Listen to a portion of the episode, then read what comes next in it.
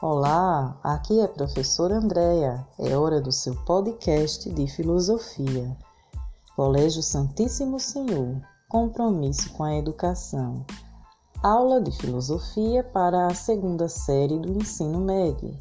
23 de junho, terça-feira. Capítulo 11: A metafísica após a crítica.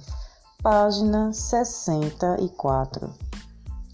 Em seu livro O que é Filosofia, o filósofo José Ortega y Gasset teria escrito a seguinte frase: A filosofia não é ciência porque é muito mais.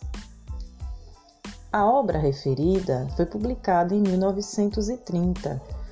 Ela se refere ao clima intelectual na segunda metade do século XIX e início do século XX dominado pelo positivismo.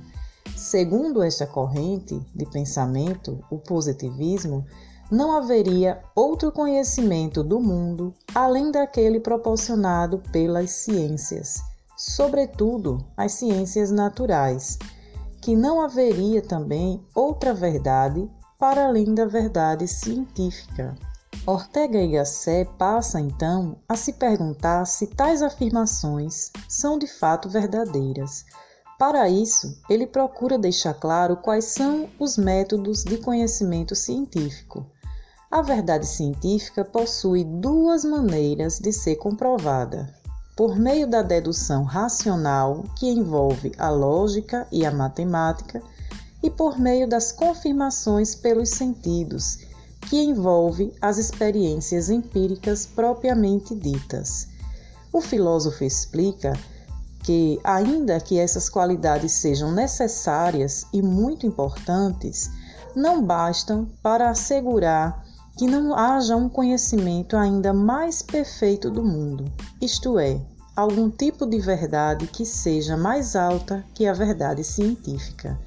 Desse modo, só quando souber o que é conhecimento em seu sentido pleno, será possível saber a se a verdade científica pode ou não se aproximar dele.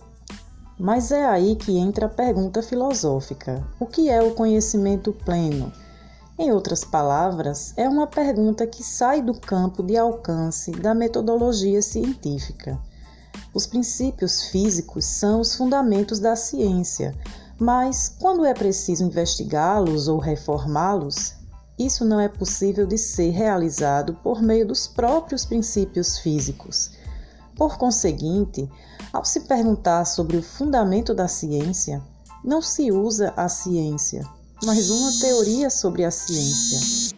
Em resumo, a busca pela compreensão dos fundamentos da ciência faz com que se saia da ciência e volte para a filosofia, isso, de modo algum, diminui a importância das ciências físicas, mas faz com que a ideia de que a ciência tivesse poder de responder tudo fosse tomada com mais prudência.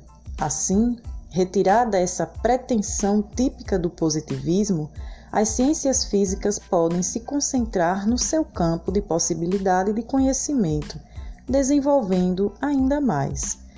Por que então o ser humano volta-se para a filosofia? Explica Ortega, pela mesma razão que o levou para ela na primeira vez. Ele também lembra o ensinamento de Aristóteles, quando esse diz que a filosofia é uma atividade nata e espontânea.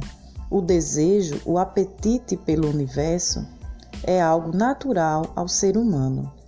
A ciência busca compreender a realidade, sobretudo uma parte dessa realidade, aquela que pode ser captada pelos seus métodos dedutivos ou indutivos. Já o desejo pelo todo é o desejo propriamente filosófico.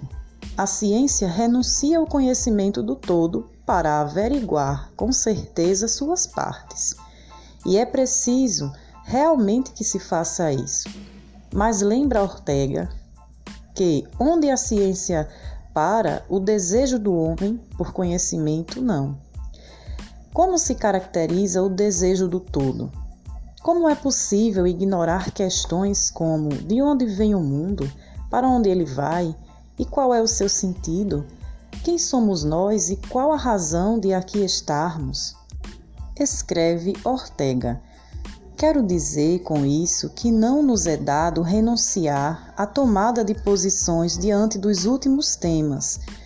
Queiramos ou não, de um modo ou de outro, eles se incorporam em nós.